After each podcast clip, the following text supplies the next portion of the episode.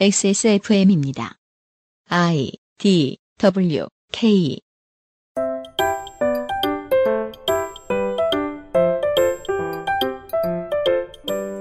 우리는 한겨울에 치킨도 많이 먹고 설이라 명절 음식도 많이 먹고 올림픽이라 다른 맛있는 것들도 많이 먹었습니다. 세상 어떤 시사 이슈를 고민하다가도 고속도로 휴게소처럼 반드시 들르는 체중 걱정. 결론을 내기 전에 과학적 지식부터 쌓아보시기를 권해드립니다. 2018년 봄을 여는 그것은 알기 싫다의 기획 비만의 과학 첫 번째 시간입니다.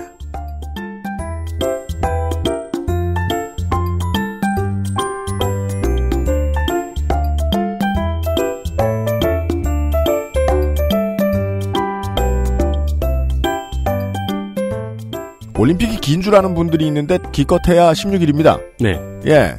어, 올림픽 폐막 전날에 인사드립니다. XSFM의 그것은 알기 싫다 261의 주말 시간입니다. 유승균 PD입니다. 윤세민 에디터입니다. 네, 안녕하십니까. 윤세민입니다. 네. 잔뜩 먹을 거 다 먹여놓고 비만 얘기하겠습니다. 네. 세상에서 가장 인정하기 싫은 것 중에 하나죠. 뭡니까? 사이즈. 사이즈. 늘어났다는 것. 네. 우리가 이제 다른 방송에도 얘기해 드린 적이 있습니다만은 비만은 음주, 흡연, 도박 이런 것들과 마찬가지로 꼭 인류의 적이기만 한 건 아닙니다. 인류가 품고 갈 어떤 성질들 중에 하나입니다. 그렇죠. 원한다면 이것에 대해 고민해 보거나 싸워볼 수도 있습니다.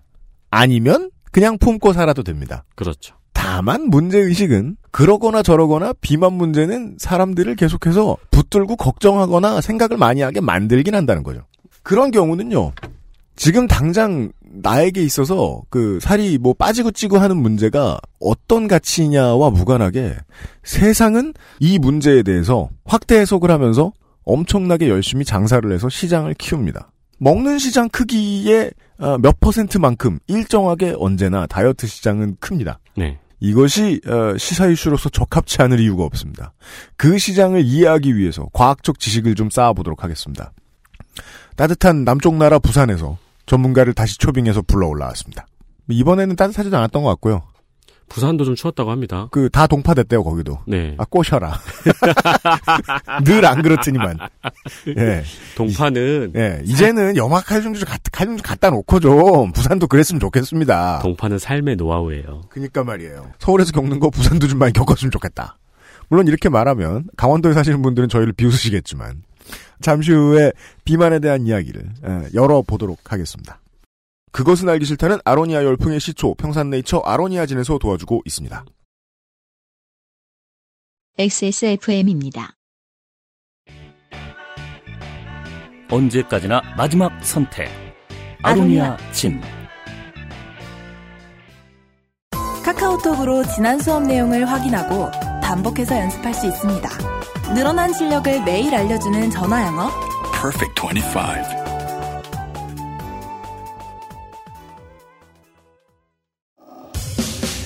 스튜디오도 음질도 바뀌고 회사도 스폰서도 바뀌었지만 변함없이 좋게 된 사연들과 함께한 요즘은 팟캐스트 시대 다시 시작할 수 있을지도 알 수 없던 요파 씨를 여기까지 오게 해주신 것은 좋게 된 여러분입니다. 청취자 여러분과 함께한 5년을 기념하는 시간 요파시 200, 201회 공개방송 2018년 3월 24일 오후 2시 30분 서울 지하철 2, 7호선 대림역 구로 아트밸리 예술극장에서 늘 그렇듯 인생이 고달픈 지구상의 청취자 여러분과 함께 하겠습니다. 티켓은 3월 10일 엑세스몰에서 예매를 시작합니다.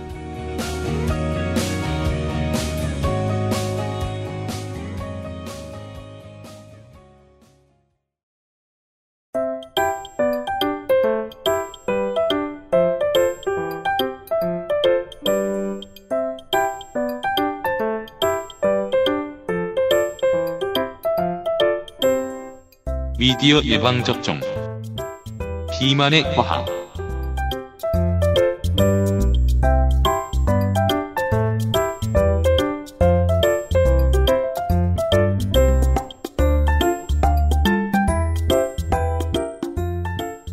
반년에 한 번 만나 뵙게 되네요. 아 그런가요? 예. 네, 그렇습니다. 어, 이한승 식품공학인이 다시 나와주셨어요. 오랜만입니다. 네 반갑습니다. 네. 그, 방학 때만 나타나는 사람. 아, 그러네.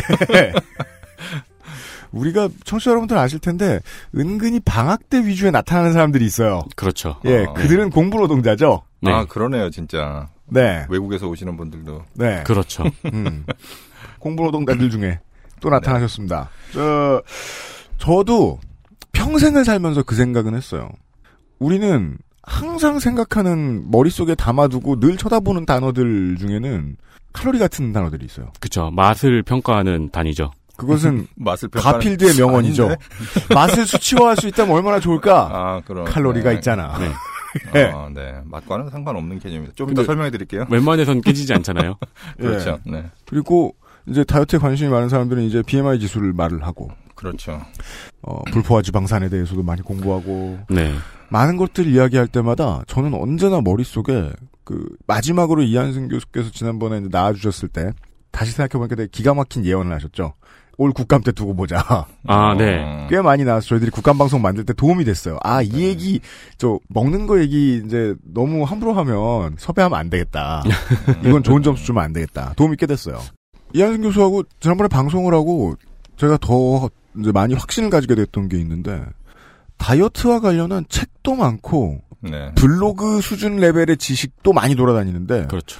항상 볼 때마다 느끼는 건 저 사람들은 이 얘기를 어디서 들었을까 음. 음. 하고 어, 이 글을 자신 있게 쓴 사람들은 어떤 경험을 통해 확신을 얻게 되었을까? 네. 예. 확신을 갖지 않으면 책 쓰기가 쉽진 않죠. 2-1 확신이 없는데 책이나 블로그에 글을 쓴 것은 아닐까? 네. 음. 그렇다면 공학은 한간에 떠도는 이 이야기들을 어떻게 평가하고 있을까? 과학은, 정말 과학은. 예, 그때부터는 전 다이어트를 하고 싶다는 생각은 내려놓게 됩니다. 이게 저는- 과학적인가 아닌가만 생각하게 되죠. 저는 그걸 느꼈어요. 그 교수님이 원고를 보내주신 거를 이제 유피님이 저한테 공유를 해주셔가지고 네. 파일을 더블 클릭을 하기 전에 파일명을 봤는데 비만 진행자용 이라고 되어 있더라고요. 네. 그렇죠. 비만 진행자용. 그렇죠. 그래서 어 이게 뭐지? 역시 우리를 잘 알고 계셔. 아, 제가 원래 어디 방송 같은 데 가면은 진행자용하고 제 거는 따로 씁니다. 아, 그렇군요. 네, 그래서 뭐 예를 든다든지 뭐 재밌는 얘기 같은 거는 빼기도 하고 너무 아. 길어지면 또 이 원고 근데 저희들은 이제 네. 제목만 보고 아, 중도 비만 진행자용, 그러니까 고도 비만 진행자용 아, 놀리시네 이런 줄 알았어요. 오해할 수도 있군요. 네. 제목은 비만의 과학이었습니다. 그렇죠. 네. 그 뒤에 조금 더 있는데. 그리고 그 너머. 네, 비욘드 네. 뭐가 있는지를 저희들은 다 읽, 읽었는데요. 네. 어, 예습을 해본다고 했는데 네. 모르겠습니다. 설명을 들어야겠어요. 제가 뭐 이렇게 처음에 질문 한번 드리고 시작하고 싶은데 질문이 예를 뭡니까? 들어서 그런 네. 거죠. 비만은 과학의 문제일까요, 아닐까요? 사람들은 되게 많이 긍정할 거요. 그렇겠죠. 과학의 문제입니다. 그렇죠. 많은 블로거들이 과학적인 이야기들을 하고 있습니다. 이렇게 답할지도 몰라요. 맞습니다. 근데 사실 모든 문제가 어떻게 보면 약간 과학이랑 굉장히 연관이 돼 있어요. 아 그렇죠. 사실 과학의 문제가 아닌 거는 없죠. 그렇죠. 그렇지만 이제 비만 그러면 특별히 음, 뭐 의학이랑도 관련돼 있고 네. 식품도 관련돼 있고 음. 특히 제가 많이 뵙는 온라인이나 SNS에서 뵙는 분들은 체육하시는 운동하시는 분들 네. 뭐 요즘에는 그런 쪽으로 또 일종의 산업도 많고 네. 그러다 보니까 이게 굉장히 이제 다양한 얘기들이 얽혀 있어요. 언제나 그렇지만 다양한 문제들이 얽혀 있는 거는 쉽게 답을 낼 수 있는 문제는 아니고 네. 각자가 보는 관점들도 또 다르고 그리고 그래서 되게 얌전하게 이야기를 해주실 때 참고할 만한 제일 중요한 만 중요한 이야기가 언제 나온 것 같아요. 그렇게 많은 분야들이 얽혀 있는데 왜 이렇게 단언하는 사람이 많아? 그러니까 음. 이거는 비만 과학의 문제일까 아닐까는 약간 딱딱해 보여가지고 이 네. 질문에 대해 헷갈리는데 네. 사실 이 질문은 너무 많은 거를 섞어놓은 질문인 거잖아요. 그렇죠. 여드름 과학의 문제일까 아닐까. 네. 과학의 문제라고 생각하면 더더욱이 단언을 저렇게 많이 하는 사람이 있다는 게 이상하다는 겁니다. 음. 제첫 번째 질문은 반문은 그거예요. 그래서 야 제가 이거 오늘 밤에 뭐 밤 되면 뭐 먹지 마. 이거 몇 칼로리니까 이거 먹지 마. 음, 그렇죠. 어. 그런 나트륨 덩어리야 이거 먹지 마. 최근에 무슨 알약들 많이 드시잖아요. 알약이요? 선이상은 많이 먹죠. 저기 저기 칼로리 칼로 컷 뭐 이런 거 있잖아요. 네. 아, 뭐 그런 것도 또 드시는 분들이 계시죠. 하도 제가 최근에 그러니까 이 업이 이러다 보니까 네. 솔직히 이 주제를 택한 것도 그런 건데 전에 이제 UMC님 따로 만났을 때 음. 혼자서 즐겁게 떠들 수 있는 얘기를 한번 해보시죠. 그래서 그니까요. 이거 뭐가 있을까 생각하다가 음. 어 그냥 그때 439의 4개 뭐 이런 거 말고 그렇죠. 그때 이제 뭐 그 생각이 들었어요. 그때가 그 치킨전이 막 이제 큰 그 호응을 불러일으키고 아 네. 큰 화제가 됐을 때였는데 음. 치킨전을 듣다가 이렇게 저 혼자 생각해봤습니다. 그냥 어 그 치킨에 대한 얘기를 하면은 치킨에 대해서도 과학적인 얘기들이 생각할 수 있는 것들이 있잖아요. 네. 저 같은 전공인 사람들이 보면은 예를 들어서 왜 닭은 한 달 만에 잡고 뭐 소는 20개월 이상 잡고 돼지는 6개월에 잡고 음, 그런 것부터 시작해서 음. 사료를 어떻게 넣으면 얘네들이 어떻게 더 커지고 네네. 뭐 근육량이 많아지고 또는 뭐 지방이 많아지고 이런 거 음. 그런 게 어떻게 보면 다 과학이랑 연결된 건데 그렇겠죠. 그 얘기를 듣다 보니까 저는 이제 내가 평소에 알고 있던 거나 그런 얘기들에 대해서는 뭐 큰 이견도 없고 그런데 아 그렇지 맞아 저게 맞는 거야 그러다가 음. 갑자기 프랜차이즈 얘기가 나오고 음. 뭐 치킨의 사회사 이런 것들이 나오니까 너무 재밌더라는 거죠. 아, 그리고 공항 얘기만 들었을 때는 별 생각 없으셨다가. 네, 뭐 그냥 네. 치킨에 대한 얘기를 할 때는 그냥 그런가 보다. 뭐 그래, 뭐 네. 30일이지 뭐. 네, 네. 올리브유를 튀긴다는 건 저런 뻥을 치다니 막 이러면서 네. 네, 그랬는데, 아, 이, 오히려 과학 뒷얘기들이 굉장히 재밌는 것, 재미있고, 음. 또 알아, 사- 아, 저런 것들도 우리가 좀 알아야 되겠구나라는 생각이 들었다는 거죠. 아, 과학을 넘어선 청취자로서의 이한승 교수가 그 별로 상관 안 하고 살았던 네. 공부노동자 상관 안 하고 사는 것 중에 제일 큰 건 돈이죠. 그쵸. 예. 뭐, 그렇습니다만. 예, 네. 경제학의 문제 이야기라든가. 그렇죠. 네. 그리고 또 최근에 제가 사실은, 어, 책을 한 권 읽었는데, 음. 그, 뭐, 작년에 어떻게 보면 최고의 히트작이라고 출판계에서도 그러고 여기저기서 굉장히 많은 그 임팩트를 준 책이 음. 그 김승석 교수님의 아픔의 길이 되려면이라는 책이었어요. 아, 네, 이분 의학과 인권운동의 하이브리드 유닛이죠. 그렇죠. 네. 그래서 그 책이 저- 저한테는 굉장히 그 여러 가지로 좋은 충격을 줬습니다. 네. 그러니까 의학이라는 것도 일종의 과학인데 음. 그것의 그 너머에 있는 어떤 사회적인 원인 이런 것들을 따지는 음. 사회 역학이라고 하는 그런 그 의학의 어떻게 보면 되게 마이너한 파트지만 네. 잘 알려져 있지 않지만 중요한 음. 그런 부분에 대, 한 책을 읽으면서 아 그래 그 이런 것을 얘기를 좀 같이 해보면 어떨까 음, 음. 아, 그러다가 얘가 예전에 이제 제가 책을 하나 쓰면서 거기에 한 파트가 음. 이 비만에 대한 과학에 대한 얘기였거든요. 네. 근데 그때는 주로 과학적인 얘기만 했는데 음. 그 이면에도 우리가 좀 생각해 볼 것들이 있지 않을까. 그래서 네. 그거를 섞어서 음. 저는 뭐 물론 주로 이제 과학적인 얘기들에 대해서 좀 더 간단하게 설명을 드리겠으나 네. 그 이, 이면도 한번 같이 봤으면 좋겠다라는 그런 생각에서 음. 어, 이걸 한번 준비를 해봤습니다. 네. 이건 굉장히 나쁜 특집이네요. 뭐가요? 한 달 동안 치킨 얘기를 해가지고 그렇게 매겨놓더니 그렇죠. 이제 비만 얘기를 하겠다고. 그렇죠. 네. 이것이 치킨과 다이어트의 밸런스. 시다벨. 네. 하지만 저의 얘기를 많이 듣는 분들은 뭐 명확한 게 별로 없다.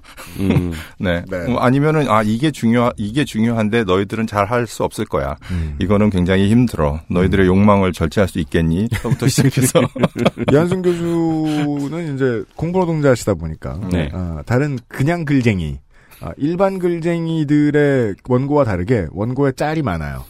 원고에 짤이 많고요. 표도 있고요. 이 원고는 저기죠. 그 고등학교 때 읽었던 과학 교과서의 네. 형식이잖아요. 그런 형태의 원고를 저희가 보고 하지만 있는데 제가 드린 거는 진행자용이라는 걸 이해해 주셔야 돼요. 제 원고에는 본인용에도 짤이 훨씬 있잖아요. 더 많은 아, 더 많다고? 그, 그림과 그림과 뭐 이런 것들이 좀 있습니다. 네, 저희 토너를 아껴주셔서 감사합니다. 첫 네. 짤은 이거예요. 트윗이에요. 어떤 아. 책을 그 이한승 교수의 이 솔직한 식품 책을 읽은 사람이 평을 해놓은 트윗이에요. 네, 이게 제 진짜 잊지 못할 평이어가지고요. 아주 짧아요. 그것은 복잡한 문제입니다 라고 한 권 내내 말하는 책. 네, 그렇습니다. 제가 제가 작년에 책을 쓰고 나서 음. 가끔 이제 궁금하잖아요. 남들이 뭐라고 생각할까. 그죠. 그래서 뭐 이렇게 보다 보면은 이제 뭐 호평을 하시는 분도 있고 악평을 하시는 분도 뭐 몇 분 뵀는데, 네. 그 중에서 제가 진짜 인상적이어서 이 캡처를 해놓은 건데 이 트윗 하시는 분이 이 책은 처음부터 끝까지 그것은 복잡한 문제입니다. 모든 네. 걸다 그냥 그것은 복잡한 문제입니다. 이렇게 했다라고 말씀하셨는데 어떻게 보면 굉장히 핵심을 간파하신 것 같기도 음. 하고 제가 뭔가 이렇게 굉장히 단정적으로 말하는 성격도 아니고 음. 또 그러지 않으려고 노력하거든요. 근데 특유의 공부를 계속하고 있는 사람의 매력 없는 화법이죠. 뭐 그렇다고 볼 수도 있습니다. 명쾌한 결론을 내는 사람은 그 아저씨를 섭외하지 않습니다. 음, 네. 우리는 지금부터 에, 주말 몇 번 동안 청취자 여러분들과 저희는 저와 윤세민은 다이어트가 얼마나 복잡한 문제인지에 대한 그렇죠. 네, 그렇습니다. 이야기들을 들을 겁니다. 네. 그것은 복잡한 문제입니다라고 한 달 내내 말할 예정입니다. 그렇습니다. 어, 한 달을 하는 건가요? 보시죠. 네. 그래서 아무튼 제가 뭐 이걸 준비하면서 제일 먼저 했던 생각은 그겁니다. 비만이나 다이어트에 대해서 우리는 이제 과학적인 해답을 굉장히 많이 원하는데 그것 도 중요하고 네. 그것도 따라야 되는 분명히 분명한 가이드라인이 있지만 음. 또한 사회적인 해답도 생각해 봐야 된다. 네. 그래서 우리가 과학하는 사람들 특히 이공계인들은 굉장히 그 야 이건 이런 거야라고 쉽게 단정 짓는 경우들이 많은데 네. 우리가 그 이면을 한번 생각해 보자라는 그런 의미에서 네, 이 주제를 가져왔습니다. 알겠습니다. 어, 소개를 들었습니다. 그러면 이제 보통 이그 과학자에게 네. 공학도에게 네. 이런 것들을 물어보면 우리의 질문은 단순하고 명확하게 그지없습니다. 살 빼려면 어떻게 해야 돼요? 같은. 네. 예, 비만이 뭐예요? 제가 제일 많이 듣는 질문이죠. 이게 뭐 이런 게 음식이 뭐- 몸에 먹으면 몸에 좋아요. 뭐 비만이 뭐 이게 비만에 도움이 됩니까? 음. 그러려면 뭐 언제나 제일 먼저 해야 되는 거는 정의를 내려야 됩니다. 비만이 뭐냐? 정의. 아, 그렇죠. 그렇죠. 정의. 네. 비만의 정의가 뭘까요? 제가 그 저기 인터넷에서 네. 오늘 유현상 PD 들어앉히고 싶네. 그러게요. 답을 매우 사- 일반적으로 해줄 사람이잖아요, 유현상 PD. 그리고 공부를 PD가. 되게 관심이 되게 많으신 분이잖아요. 아, 그래요? 비만이 뭔가요? 라고 물어보면 네. 딱 뽑아야지 뭐 이렇게 아, 딱 뽑아야지. 네. 네, 이- 그 사전적인 정의를 찾아봤더니 되게 어, 제 생각하고는 좀 다르더라고요. 그래서 살이 쪄서 몸이 뚱뚱함. 이걸 비만의 정의라고 이제 그 뭔가 국어 사전에 우리말 큰 사전 같은데 이렇게 나와 있나 국어. 사전에 그렇게 나와 있습니다. 살이 쪄서 몸이 뚱뚱함. 네. 도대체 그러면 이제 저 같은 사람들은 그거죠. 뚱뚱하다는 기준은 도대체 뭐야? 그러면 그렇죠. 어, 내 눈에 보기에 뚱뚱해 보이면 뚱뚱한 건가? 명확치 않은 것이 두 가지입니다. 네. 살이 찐 건 뭐야? 그렇죠. 네. 몸이 뚱뚱한 건 뭐야? 네. 뭐그 기준을 어디다 대고 뭐 소년시대에다 대고 하면 전 국민이 다 비만일 거고. 그럼요. 네, 그러니까 이게 소녀시대 멤버 중 일부도 비만일 거예요. 그래서 이런 그 이런 모호함이 우리의 일상생활 대화에서도 충분히 녹아나 있잖아요. 그렇죠. 아 살 쪘어 살 빼야 돼 그럼 네가 뺄 살이 어딨어 같은. 네. 그렇죠. 한국 사람들이 해외 나가면 네. 나 살쪘어란 말하다가 그래요. 예, 네. 등짝 맞는 네, 그런 경우 많다고 하죠. 있어요. 그래서 사전 밑에 보니까 이건 맞는 얘기인지 아닌지 저는 잘 모르겠지만 뭐 한의학에서는 이렇게 정의한다고 그래요. 기가 순조롭게 소통하지 못해서 가슴과 배가 답답하고 더부룩한 느낌이 있는 증상이다. 얼른 들으면 소화 불량을 정의하는 것 같기도 한데. 그럴게요. 원래 중괄호에 들어있는 그 어사전에서 중괄호가 들어있으면 어느 분야 용어라고 설명 따로 하는 거잖아요. 네. 한의학. 네, 그런데 기가 순조롭게 소통되지 못한 게 이유다? 제가 네이버를 사실 잘 안 쓰는데 네. 어, 이런 사전은 네이버를 그냥 한번 눌러봤더니 거기에 그렇게 돼 있어서 음. 뭐 한의학 하시는 분들이 무슨 소리야 그러시면은 네이버를 가서 탓해 주시기 바랍니다. 네. 아무튼 보통 우리가 알고 있는 거랑은 조금 다르죠. 음. 그래서 이제 그러면 이 정의가 뭘까? 그러면 제일 좋은 건 논문을 찾아보는 겁니다. 네. 논문에 뭐라고 써 있냐? 음. 그러면 논문에는 이제 영어로 써 있어요. 네. 제가- 대충만 뭐 번역을. 네, 제가 본 논문에는 영어로 써 있는데 그걸 번역을 해보자면 예. 건강을 과체중. 해칠 수 있는 비정상적이거나 과한 지방의 축적입니다. 네. 지방의 축적이라고. 이게 사실. 굉장히 중요한 거예요. 어. 그걸 그리고 이 한 문장, 이 한 서술부로 두 개 단어를 정의를 내렸네요. 네, 과체중과 비만. 그렇죠. 예. 근데- 그러니까 네. 지방을 축적하지 않는 몸은 없잖아요. 아니 그러니까 예를 들어 헬스 하셔가지고 바디빌딩 하시는 분들은 네. 체중이 많이 나가도 네. 근육이 많은 사람은 음. 비만이라고 하지 않는다는 거죠. 체지방률이 낮.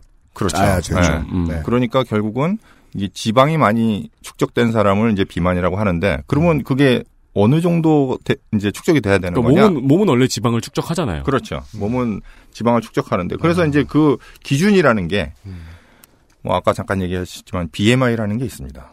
아 비만의 기준이 되는 숫자가 있군요. 그렇죠. 어, 이게 BMI. 저는 위에 문장만 보고 네. 적당하지 않거나 비정상이거나 과한 지방의 축적에서 비정상이나 과한의 수준은 어느 정도냐라고 다시 물어보려고 그랬는데 답이 밑에 써 있네요. 그렇습니다. 네. 그래서 BMI를 의외로 모르시는 분들이 많아요. 따지시는 분들은 엄청 따지시던데. 그렇죠. 사실은 저는 비만이나 살 빼는 거에 관심이 있으면 그래서 BMI가 얼마신데요? 이걸 물어보거든요. 음. 물론 BMI가 아주 모든 사람한테 정확하게 적용되는 그런 기준은 아닙니다. 네. 좀 이따 이제 제가 다른 기준도 있다는 거 말씀드리겠지만 아, 내내 그러실 것 같아요. 하나를 예를- 여러 개 얘기를 하고 네. 꼭 그것만으로 말할 수 있는 건 아닙니다. 네, 그것만은 네. 말할 수 없지만 거의 모든 논문과 그래도 과학적인 문헌과 아니면은 뭐 의학적인 데서 가장 대표적으로 따지고 있는 기준이 바로 이 BMI라는 기준이죠. 음, body mass 알겠습니다. index라고 부르는 체질량 지수입니다. 아 이거 저거군요. 그 왜 보건소 같은 데서 몸무게 재면 앞에 붙어 있는 거요. 네, 그리고 키와, 뭐 키와 몸무게, 몸무게가 네. 요즘은 이걸 재주는 체중계들도 많이 있죠. 음, 예. 네. 이 BMI에 대한 설명부터 광고를 듣고 들어보도록 하겠습니다. 어, 당분간 토요일에는 먹을 거 광고 넣지 않는 게 좋겠어요. 그래도 어떻게 해요? 저희도 먹고 살아야 되는데. 아니 다이어트는 먹으면서 하는 겁니다. 조- 아. 조금 적게 먹을 뿐이지 어, 맛있 적게 먹으면은 맛있는 거라도 먹어야죠. 그럼 이렇게 말씀을 드리겠네요. 저희가 파는 물건을 적게 드십시오.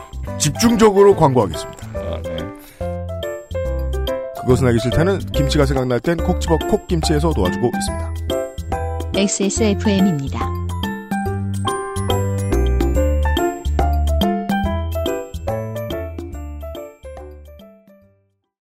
콕 집어 콕.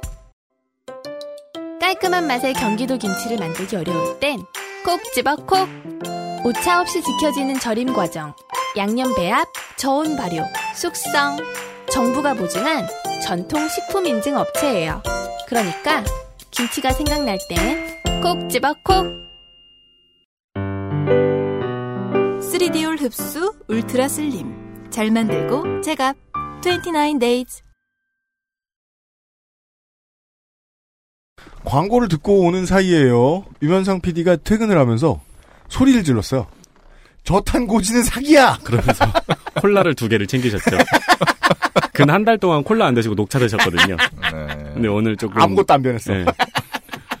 그러고는 지나가다 시야에 이한승 교수가 들어오니까 자꾸 뭘 물어봤어요. 저탄 고지가 효과가 있나요? 그러면 이한승 교수는 이한승 교수 같이 답해요. 모두가 다 효과가 있는 것은 100%는 아닙니다. 네, 나중에 잠깐 얘기 말씀드릴게요. 예, 이한승 식품공학인과 함께하고 있습니다. 네. 우리는 BMI에 대한 이야기를 시작할 겁니다. 네, BMI는 뭐 아마 아시는 분들은 잘 아시겠지만 몸무게를 키의 제곱으로 나누는 겁니다. 몸무게를 키의 제곱으로 네, 나누는. 그래서 미터 제곱 퍼 킬로그램이죠. 음. 아니 그러네요. 킬로그램 네, 퍼 미터 킬로그램 제곱, 퍼 아, 미터 제곱이죠. 제곱. 네. 네. 그래서 뭐 키가 180이면 1.8로 이렇게 계산하셔야 돼요. 그걸 180으로 하시면 안 됩니다. 그럼- 보통 한국은 키를 센티미터로 하기 때문에 예. 그래서 100분의 1급으로 나올 것이다. 백- 아, 제곱이기? 때문에 만 분의 1이 나오. 네, 만분의 1급으로 나올 것이다. 아, 10, 아, 10분의 1이니까 네, 그렇습니다. 네. 네. 네. 아, 아무튼 그래서 체질량 지수라는 거를 보통 이제 모든 사람들 보러 저는 한번 계산해서 왜 나는 이렇게 살이 안 빠지죠? 이러시는 분들은 대부분 체질량 지수로 봤을 때 음, 비만이나 과체중이 아니에요. 아닌 사람이 정말 많죠. 맞습니다. 네. BMI가 20, 이제 BMI라는 거 이제 기준이 그렇습니다. 음. 보통 18.5 이하가 이제 저체중이라고 그러고요. 25까지가 이제 표- 그 소위 말해서 표준, 평균, 정상 아니면 범위. 정상 범위. 그렇죠. 음. 그리고 25에서 30까지가 과체중, 그리고 30에서부터 이제 소위 말해서 비만이 되는 거예요. 음. 이한승 이게 교수가 제시해주신 이 그 영문으로 나와 있는 이 definition을 보니까 그렇게 써 있네요. 네. 25 이상이면 과체중, 과체중. 네. 30 이상이면 비만. 그렇습니다. 네. 그러니까 BMI가 20인 사람이 왜 나는 살이 안 빠져요 이러는 거는 어 당신은 안 빠지게 생겨 먹었기 때문에 안 빠진다고 밖에 말할 수가 없어요. 왜냐면 빠질 일이 별로 네. 없을 것이다. 그런 분들은 단식 투쟁을 하셔야 됩니다. 굶고 어, 음. 안 먹고 극단적으로 그러면은- 해야 네, 된다. 그렇죠. 그렇지 않고는 사실은 쉽지가 않아요. 혹은 뭐 그냥 인정하고 바지를 34를 사라. 입을 수 있나? 그거? 그, 그럼요. 안 될 건 없어요. 네. 뭐 하여튼 예. 어, 우리는 계속해서 공학을 이야기하면서 저희들이 계속 공학을 이야기할 수 없잖아요. 뭘 안다고. 네. 계속 사람들의 일반적인 심리나 이런 걸 가지고 막 들이던질 거예요. 예. 네. 그래서 심리학과 소셜미디어와 이런 것들이 계속 지금 던져질 겁니다. 지금 제가 딱 떠오르는 건 사람들은 모바일 인터넷 시대 이후에 다이어트와 관련된 상대적 박탈감을 예전보다 더 많이 느끼거든요. 그렇습니다. 체질량을 관리를 하는 전문가들의 사진 같은 걸 너무 많이 봐요. 그렇죠. 저 사람들은 저렇게 하는데 나도 이렇게 하면 되지 않을까? 라는 질문을 계속 던진단 말입니다. 네. 사람들은. 근데 뒤에 가서 잠깐 또 다시 얘기하겠지만 우리나라랑 아시아는 이거를 이제 비만 학회 같은 데서 23을 기준으로 잡아요. 그러니까 어 이게 또 과체중 기준을. 네. 네. 그래서 23에서 25까지를 과체중이라고 그러고 음. 25에서부터 30까지. 그러니까 서, 서양에서는 과체중이라고 하는 걸 우리나라에서는 경도 비만, 가벼운 비만. 그리고 이제 음. 30이 넘어가면 고도 비만 이렇게 부릅니다. 음. 그래서 서양 사람들은 과체중인데 한국에서는 비만이라고 불리는 어 약간 모순이 발생하죠. 그 아. 얘기는 조금 이따 하고요. 네. 그 얘기는 어. 좀 이따 하고. 그러니까 결국은 23이라고 그 기준을 잡는다면 음. 만약에 여러분이 BMI를 계산하셔서 23이 안 나온다. 음. 그러면은 살을 빼실 생각을 하지 마시고요. 음. 몸을 건강하게 body shape을 만드는데 신경을 쓰십시오. 네. 사실은 거기서 살을 더 빼는 건 굉장히 힘듭니다. 음. 정말로 아주 맹렬하게 노력하셔야지 빠지는 거지. 무슨 음. 저기 다이어트 책이나 뭐 이런 데 나와 있는 걸 보고 내가 아, 이 책 보고 요걸 따라하면 이렇게 되겠지. 그거 잘 안 돼요. 이건 일반적으로 어느 정도 알려진 이야기네요. 첫 시작은. 네. 어, 너무 살찐 거 아니면 네. 예, 쉐이프를 걱정해라. 음. 살이 찐 사, 쪄야지 빠질 거 아니에요. 살이 별로 찌지 않은 살을 뺀다는 거는 네. 마치 어 그건 좀 문제가 있는 거죠. 과학에도 이런 현학적인 질문이 있을 수 있군요. 살이 쪘어야 빼지. 그럼요. 당신은. 네, 맞습니다. 그리고 뭐, 어, 하여튼 우리나라에서는 이, 저기, 자기가 비만이라고 생각하는데, 생각해보면 비만이 아닌 사람들이 많아요. 그래서 숫자로 계산을 해봐야 됩니다. 뭐, 음. 원래 과학이나 공학은 다 숫자화 시켜서, 네. 예, 그게 명확하니까요. 그래서 일단 그걸 한번 계산해 보시는 게 좋은데, 음. BMI를 해봤어요, 우리가. 네. 근데 이제 BMI를 하면 그럼 그게 이제 뭐 잘 맞냐? 어, 그러면 사실은 이제 언제나 모든 건 다 예외가 있으니까 사람들이 해보면 네. 야꼭 BMI만 맞는 건 아니야. BMI는 한계가 있어. 이제 그런 얘기 하시는 분들이 계십니다. 음. 아 한계가 있는 거 다 알죠. 네. 아, 한계가 있는 거 다 아는 그거 뭐- 그거 모르고 전 아, 세계 그거 과학 논문에서 그렇게 쓰겠습니까? 근데 네. 한계는 분명히 있습니다. 그래서 음. 한계가 이제 어떤 게 있냐 그러면은 이게 몸무게하고 키만으로 딱 계산하는 거잖아요. 네. 그러니까 지방이 얼마 있고 근육이 얼마 있고를 신경 쓰지 않습니다. 운동 선수들은 겉에서 보이는 거에 비해서 몸무게가 엄청 많이 나가잖아요. 네, 그냥 그렇죠. 부피로만 보는 거군요, 사람을. 그렇죠. 네. 그러니까 뭐 예를 들어서 나는 저기 근육이 많고 음. 지방이 적은데 내가 BMI가 높게 나올 수도 있고 반대일 수도 있고. 그렇죠. 네, 그래서 바디빌더나 이런 분들한테는 사실은 별로 그렇게 썩 어울리는 방법은 아닐 수 있습니다. 전혀 그렇지 않죠. 네. 그 축구 중계 같은 거 보면 가끔씩 선수 몸무게 소개되는 음. 그런 자막이 있잖아요. 네. 그러면은 어막 90kg 막 이렇게 나오잖아요. 그렇게 네. 안 보이는데. 음. 그래서 그 아, 중력과 크기로만 계산을 하니까 비만 계산은 정확할 수가 없군요. 이 BMI만 가지고. 요 얘기할 때 꼭 나오는 사람이 그 리오넬 메시예요. 왜요? 네, 메시가 키가 작고 네, 키가 크지 않죠. 몸무게가 제가 알기로는 키가 170 뭐 뭐 그 정도 170 되는 것. 걸로 네, 근데 있는데, 몸무게가 거의 한 70kg 가까이 된다나 뭐 네. 그렇더라고요. 그래서 지금 한번 프로필 검색해 볼까요? 그래서 이 리오넬 메시의 경우는 음. 이 BMI로 보면 오- 그 과체중이나 이럴 수 있다. 막 이러면서 어, 음. 하지만 메시가 그게 다 이제 운동을 해가지고 생긴 거지. 특히 축구 선수들 많이 뛰니까 음. 뭐 그런 식으로 이제 BMI의 한계를 막 설파하시는 분들이 계세요. 음. BMI만 믿으면 안 돼. 막 네. 이러면서. 바디빌더들을 상상하는 게 좋을 것 같아요.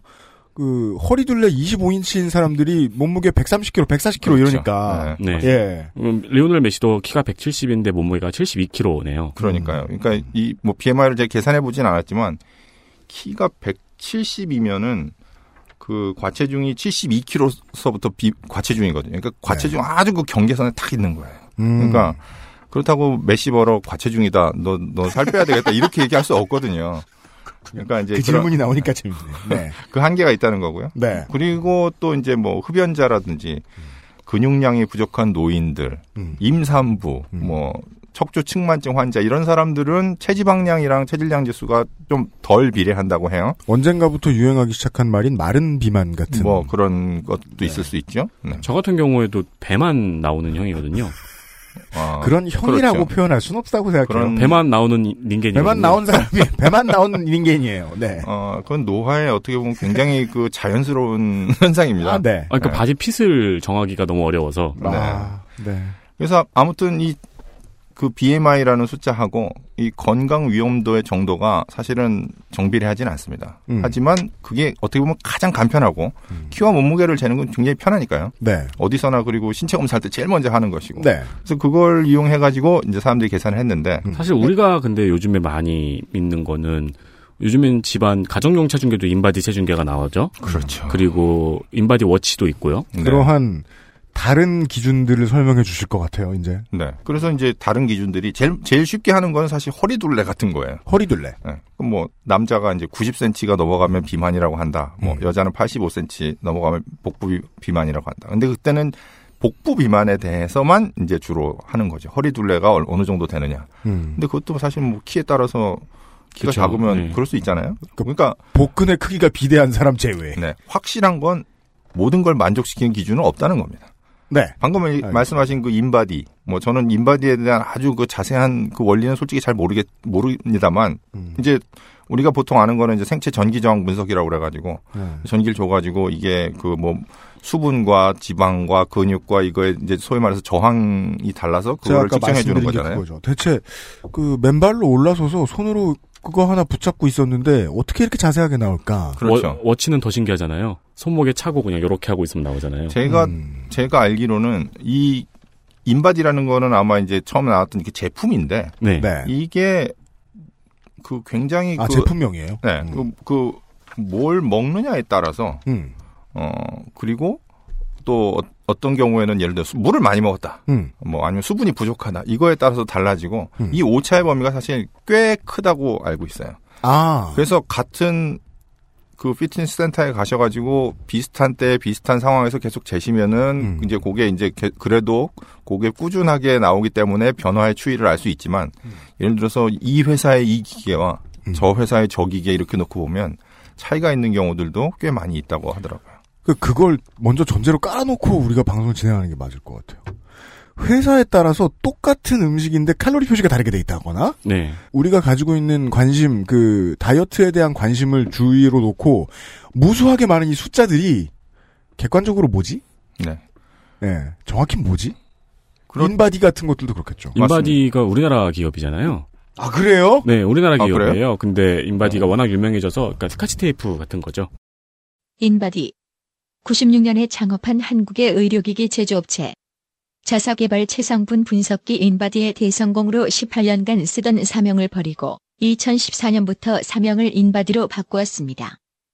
그렇군요. 어, 그렇구나. 네. 네. 하여튼 뭐 저는 제가 논문에서 본 거는 이제 이 무슨 전기저항 분석법이라고 뭐 그런 그런 얘기들이었는데 음. 솔직히 저는 이제 그거의 가장 큰 문제는 그거죠.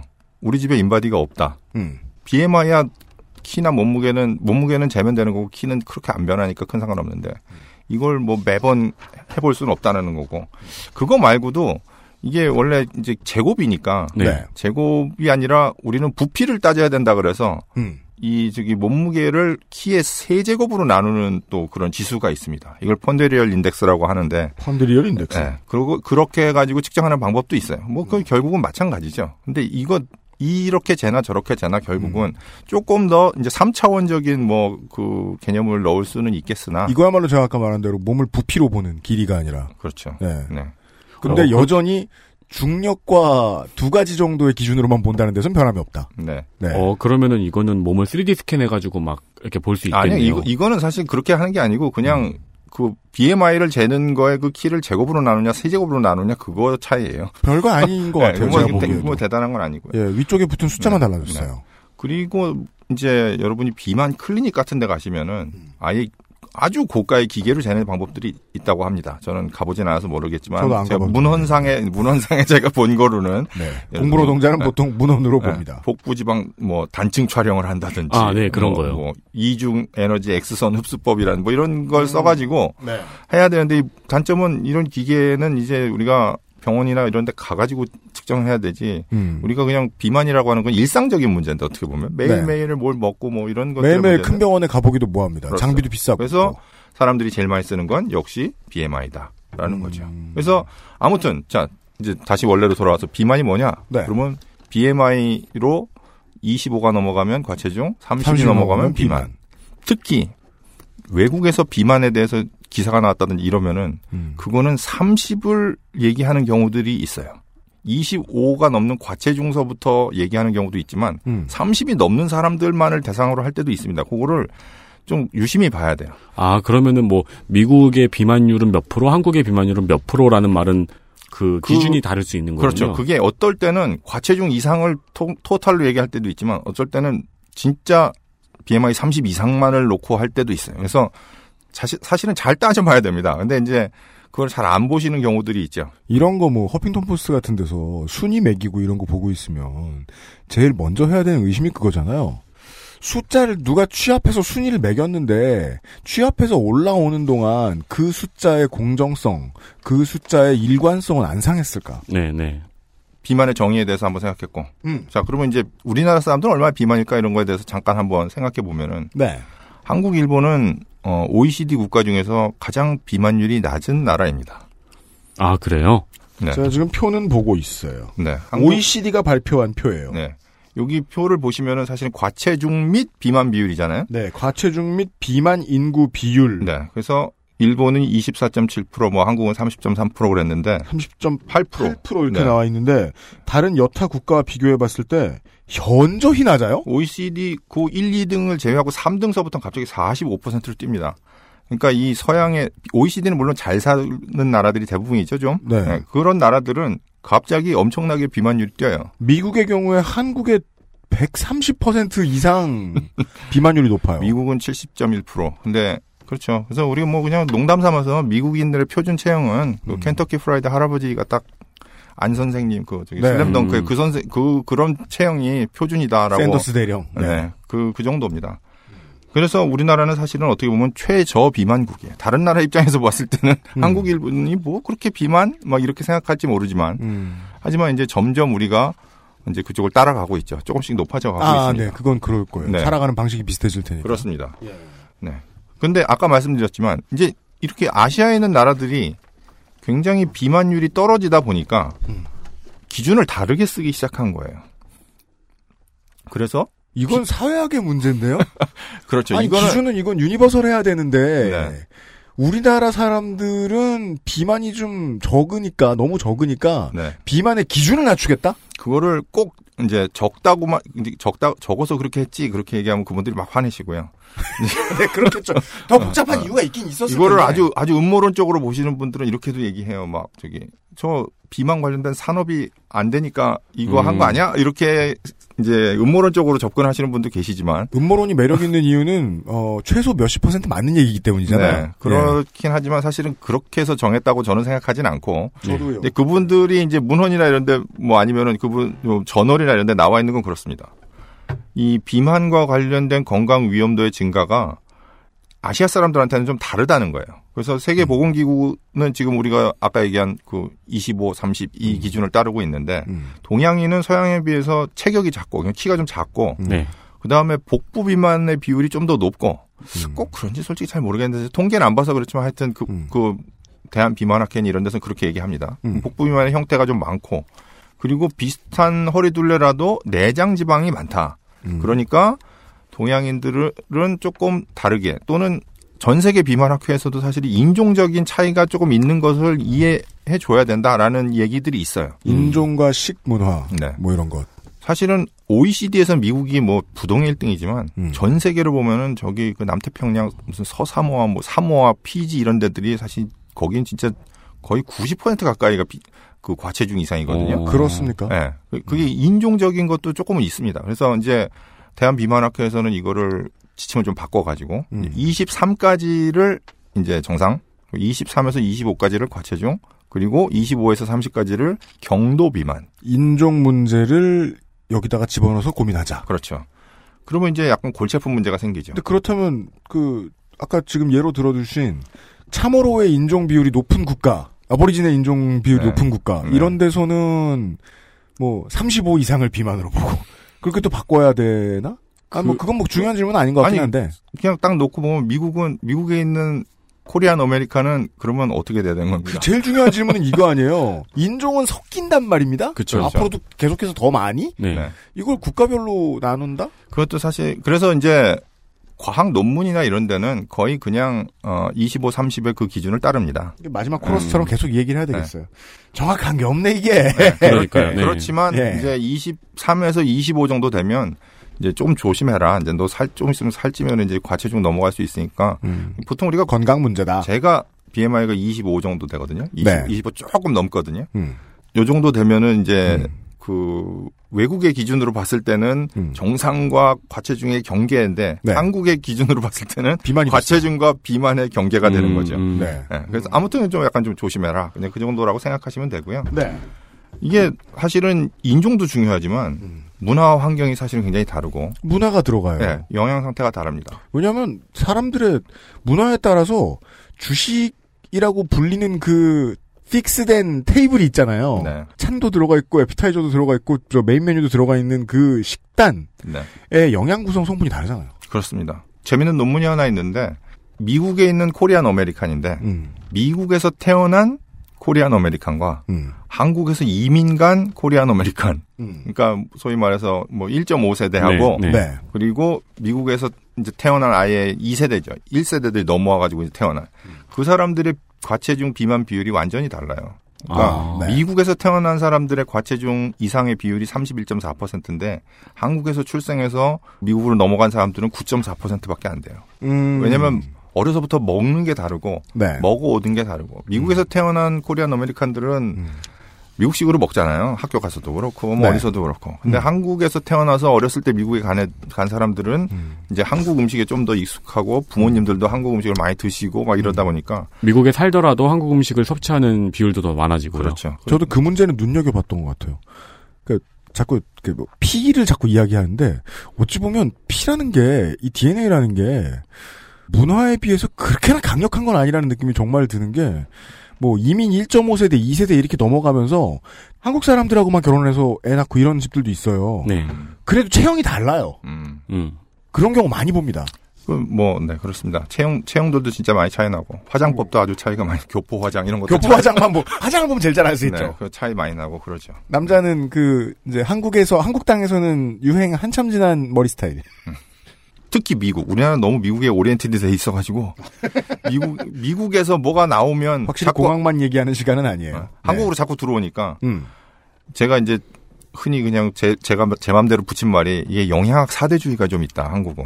음. 외국에서 어떻다 하면은, 그거를 한국으로 들여와서, 이제 파신, 소위 말해서 약을 파시는 분들이라든지, 네, 네. 그럼 소, 위 말해서 네 그렇죠. 예. 근데 다른 표현을 쓸 수가 없습니다.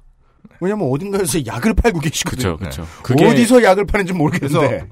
물론 미국이 선진국이고 미국이 뭐 여러 가지 좋은 점도 있으나 그 사람들의 문제와 우리의 문제는 특히 비만이나 이런 쪽 건강과 이런 쪽에 있어서는 꽤 차이가 많이 납니다. 조심해야 되는 음식. 서양 사람들은 설탕 엄청 조심하자고 그러잖아요. 네. 우리나라는 설탕보다 제가 세- 제 판단으로는 소금이 더 중요해요. 한국은 슈가보이들이 점령하고 있죠. 네. 그렇죠. 그러니까 뭐 걔, 걔네들은 뭐 먹을 때마다 탄산음료를 마시고 어딜 식당에 가도 처음에 음료를 뭘 마실 음, 거냐 네. 물을 먼저 마신다는 생각을 안 하잖아요. 음. 달라고 그래가지고 음. 네, 그러니까 물도 그- 비싸. 네, 차이가 네. 있거든요. 아, 그래서 물 비싼 것도 문화 코드 중에 하나겠군요. 네. 그런 비만을 만드는. 그렇게 해서 네. 들어온 것 중에 이제 가장 그 소위 말해서 제가 좀 문제가 심각하다 보는 게 예를 들어 밀가루 같은 거에 대해서 너무 경원시하는 겁니다. 탄수화물이요. 예. 탄수화물보다 그, 특히나 밀가루. 그런 책이 있어요. 밀가루를 끊으면 뭐 100가지 병을 음. 고친다. 아, 내가 이걸 밀가루를 먹어서 이래. 라는 말. 그 최근에 온라인에서도 밀가루한테 물어봤나? 최근에 온라인에서도 밀가루 끊는 후기들이 되게 많더라고요. 많죠. 그러니까 네. 이게 이제 탄수화물이 나쁘다. 탄수화물 중에 서양 사람들은 밀가루를 제일 많이 밀을 제일 많이 먹으니까 음. 미- 밀과 설탕이죠. 음. 어, 그 밀가루가 나- 설탕 나쁘다는 건 이제 대충 알고. 그러니까 음. 미- 밀에 대해서 그냥 이것만 하면 마치 뭐, 뭐 모든 병에 고치는 것처럼 하는데 한국 사람은 사실은 뭐 그렇게까지 서양 사람들에 비하면 상대적으로 어, 그렇게 많이 먹지 않거든요. 그 밀가루 끄는 후기들을 보면은요, 주로 뭐 살이 빠짐, 피부가 좋아짐, 몸이 가뿐해짐, 음. 아침이 개운해짐, 죽고 싶음, 인생이 불행함, 음. 왜 사는지 모르겠음. 네. 지금 쭉 나오고 있는 데서 일관성을 발견하는 게 아니 실제로 그렇게 믿으시는 분들도 많으실 거고 밀가루를 끊는 걸 자기 생활에 적용해 봤더니 뭐? 죽고 싶음. 네, 그, 그 그렇게 느끼고 건강해지고 네. 이런 분들도 계실 거란 말이에요. 효과를 봤기 때문에 효 이런 류의 문제들은 효과를 한 번 보면 믿음이 상상 이상으로 여기서야말로 과하게 음. 관철되잖아요. 그 믿음이 네. 지금 계속해서 저희가 이제 이야기를 전달드리고 있는 거는 아까 BMI서부터 시작해가지고 여기까지 지금 나와 있는 대중에 퍼진 되게 많은 얘기들은 뭐 한 50%에서 70%짜리 답들. 그렇죠. 밀가루 때문에 이제 밀가루 안에 들어있는 단백질이 글루텐인데 요즘 최근에 또 미국에서 gluten free 그래가지고 막 한국도 이제 gluten free 막 이런 네, 거 네, 하는데 사실 네. gluten free는 진짜로 그 그 밀 먹었을 때 이제 장에서 염증이 생기는 사람들의 이 도움을 받으라고 만드는 거지. 그 gluten free가 몸에 좋다고 만드는 게 아니거든요. 아, 그 lacto free 우유처럼요? 그렇죠. 그런 건데 lacto free의 문제는 그거는- 매우 상대적이잖아요. 이게 lacto에 적응이 된 사람 있고 안 된 사람. 그렇죠. 우유를 뭐 아무리 먹어도 상관없는 사람이 있고 그런 것처럼 네. 그런 건데 그런 것들을 이제 막 들어와서 이 gluten free니까 몸에 좋습니다라고 얘기한다든지 이런 게 어떻게 보면 서양에서 그냥 무분별하게 가져온 그래서 이제 그게 어떻게 보면 제가 뭐 영양학 음. 사대주의라고 이제 그냥 막 얘기하는데 그런 것일 수 있다는 거죠. 그래서 음. 우리가 비만에 대해서 이제 뭐 여러 가지 지금부터 생각해 보겠지만 네. 이런 부분들에 있어서는 좀 조심해야 되고 그리고 음. 조금은 새겨들어야 된다라는 얘기를 먼저 미리 한번 하고 네. 싶습니다. 네. BMI 지수가 이제 BMI 지수를 가지고 사람들의 비만 정도를 체크했을 때 국가마다 다른 이유에 대해서 이야기를 드리면서 어 국가마다 다른 기준을 설정할 수도 있다라는 말씀을 드렸는데 그 기준 설정에 대한 문제도 완전히 잘못됐다고 볼 수는 없지만 약간 비판적으로 바라봐야 할 수도 있다. 음. 이 말을 그냥 듣고 계시면 정면으로 뒤집는 얘기가 뒤에 나온 것처럼 들리, 들렸을, 수, 들리셨을 수도 있어요. 네. 외국에서 비만과 관련된 이야기가 나오면 우리 다들 생각해 봐야 되는 거 아니냐. 네. 근데 지금 비판하고 싶은 건 생각해 보는 수준이 아닌 정도로 그렇죠. 예를 들어 뭐 미- 미국에서 갑자기 어떤 사람이 약을 제대로 팔았어요. 네. 이게 너무 괜찮다 그래 가지고 엄청나게 팔려 나갔어요. 그러고 나면 한국에 바로 바로 수입돼서 또 바로 엄청 팔립니다. 그쵸. 몇년 전에 뭐 있었죠? 레몬 디톡스. 네, 그런 거 디톡스. 보면은 해외 수입판들이에요. 네. 예. 안젤리나 졸리가 뭐 그걸로 어쩌겠다. 뭐 디톡스 시리즈가 엄청 많았죠. 그렇죠. 네. 이런 류의 사대주의는 누군가에게 금전적인 이득을 가져다 준다는 게 제일 커 보이거든요. 네, 네. 네. 그렇기 때문에 경계할 필요가 있는 거 아닌가에 대한 말씀을 해주셨던 것 같고, 네. 아, 우리는 좀 더, 어, 여기 앉아 있는 저와 윤세민은 잠시 후에, 어, 좀 더, 어, 본능적인 질문을 계속 드려야 될 것 같습니다. 그러니까 지금까지 살이 말, 왜 찌냐? 그렇죠. 지금까지 말씀해주신 거는 우리가 과학 기사를 볼때 어, 떤 것들을 생각해야 되는지를 이제 종합적으로 말씀해 주신 거네요. 네. 네, 한 문장으로 끝나는 결론은 아무것도 없다. 광고를 듣고 좀더 본능적인 질문을 해보겠습니다. 그것은 알기 싫다는 나의 마지막 시도 퍼펙트 25 전화 영어에서 도와주고 있습니다. XSFM입니다.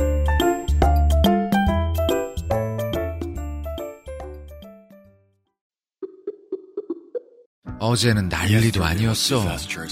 이번 거래는 진짜 사기였다니까. 나야 알지. 내가 좀만 더 영어를 잘했어도 이런 일 안 생겼지. 근데 어떡하냐? 무역업이 12년 차에 토익도 900을 넘는데 영어는 계속 속을 썩인다니까. 영어를 책으로만 잘해요, 내가. Um, hey, why don't you call Perfect 25? 뭐? Perfect 25. 뭔데 그게? Perfect 25 English phone call service. 이거 말하는 거야? 퍼펙트25.com? Yeah, that's a good start. 언제까지나 마지막 선택. 아로니아 침.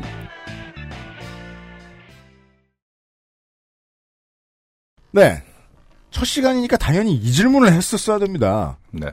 아, 이한승 교수와 함께하고 있어요. 살이 어떻게 왜 찌느냐? 그렇습니다. 네. 살이 어떻게 찌느냐? 어떻게 보면 굉장히 간단한 문제예요. 뭐 다 아시잖아요. 음. 인풋 대비 아웃풋. 먹으니까 찐다. 그렇죠. 먹고 가만히 있어서 쪘다. 안 먹지 않았는데 쪘다? 아, 그건 사기꾼입니다. 네, 먹지 않고 뭐 부을 수는 있어요. 부종이요. 아까 제가 비만의 정의가 뭐라고 그랬습니까?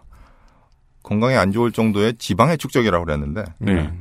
먹지 않았는데 지방이 축적됐다? 그거 지- 그 사람 진짜 연구해 보고 싶습니다. 우리 네. 어릴 때 과학책 아닌 과학책들 이런 데서 많이 나오던 네. 그리고 요즘은 이제 그 케이블 TV에 그 이상민 씨가 진행하는 프로그램에서 가끔 나오는 그런 이상한 거 있어요. 그 어, 어느 나라 어느 산맥에 가면은 광합성만 하고 평생 사는 사람이 있다더라. 음, 네, 네. 아, 네. 네. 없을 것 같습니다. 자꾸 막 그런 얘기 하는 프로그램이 있어요. 네, 뭐 하여튼 예. 뭐, 뭐, 네. 진짜 노벨상 받겠는데 그러면. 그게 아닌 이상 그 본인의 존재를 증명함으로써 네, 노벨상을 받을 수도 뭐 있겠죠. 그렇겠죠. 예. 아무튼 제일 중요한 건 인, 인풋 대비 아웃풋인데 인풋은 다 알다시피 먹는 거예요. 네. 아웃풋 그러면은 싸는 거죠. 운동? 아니야. 그렇게 생각하니까 그런 거야. 너는 그래요? 지금. 네, 아웃풋은 싸는 게 싸는 건 아니, 물론 싸면은 좀 줄어들긴 아웃풋이긴 합니다만. 한- 그러니까 본능적으로 아웃풋, 그럼 싸는 풋 거잖아요. 아웃이긴 한데 네. 말고 그건 이제- 아니고요. 네. 네. 이게 어 그러니까 이, 결국 먹는다는 거는 먹어서 우리가 에너지 물질을 만들고 남는 거를 저장하는 거거든요. 네, 네. 아웃풋은 많은 사람들이 운동이라고 생각해요. 근데 운동을 해가지고 물론 에너지를 쓰죠. 에너지를 그죠. 쓰지만 어, 에너지를 쓰는 게 꼭 운동만 있는 게 아닙니다. 뭐 잘 아시다시피 이제 기초 대사 뭐 이런 거 있잖아요. 스트레스. 그냥 여러분은 아무것도 안 하고 방바닥에 붙어만 있어도 네. 그래도 우리 몸은 에너지를 씁니다. 음, 네. 왜냐면 숨도 쉬어야 되고 맞아요. 소화도 해야 되고 뭐 그러니까 심장도 뛰어야 되고 이, 그러니까 이런저런 체육관이나 아니면 운동하는데 나가가지고 내가 살을 빼고자 하는 목적으로 나갔을 때 느끼는 역설이었던 것 같아요. 네. 실제로 살아보면 가만히 있을 때 네. 내가 평상시에 주어진 몸을 많이 쓰지 않는 일을 할 때 혹은 자고 일어났을 때 칼로리 팍 썼어요. 음, 근데 그거 가지고 운동 몇 분 하는 거 같이 쟀더니 운동 몇 분 하는 거 가지고 그렇게 많이 쓰지도 않는 거예요. 운동 그, 그 이제 되게 러닝머신이나 이런 거 뛰어보신 분들은 굉장히 그 허무한 게 막 한 시간 뛰었는데 뭐 밥 한 공기 칼로리도 안 나왔어 막 이러는 음, 물론 그 칼로리 재는 것도 조금은 좀 의심스럽긴 한데 네. 하여튼 음. 그래서 기본적으로 이제 기초 대사를 하는 게 있어요. 의심을 안 했네. 네. 예. 그리고 사람들이 정말 생각 안 하는 것 중에 하나가 열이에요. 우리 몸에서 열을 냅니다. 아, 체온 조절이요? 그렇죠. 음. 체온 조절뿐만이 아니고 우리 몸에서는 이제 게- 게- 뭐 그거 열을 통해서 체온을 조절하지만 예, 음. 우리 몸에서는 열을 냅니다. 그러니까 음. 쉽게 얘기하면 인풋은 음식을 먹어서 에너지를 만들고 네. 아웃풋은 그 에너지를 쓰는 거예요. 음. 그거를 다 쓰면 우리 몸은 저장하지 않습니다. 그러니까 쉽게 얘기하면 살을 찌지 않아요. 근데 그 고전 게임이 가르쳐 주는 상식입니다. 그렇죠. 근데 네. 그 에너지를 다 못 썼다.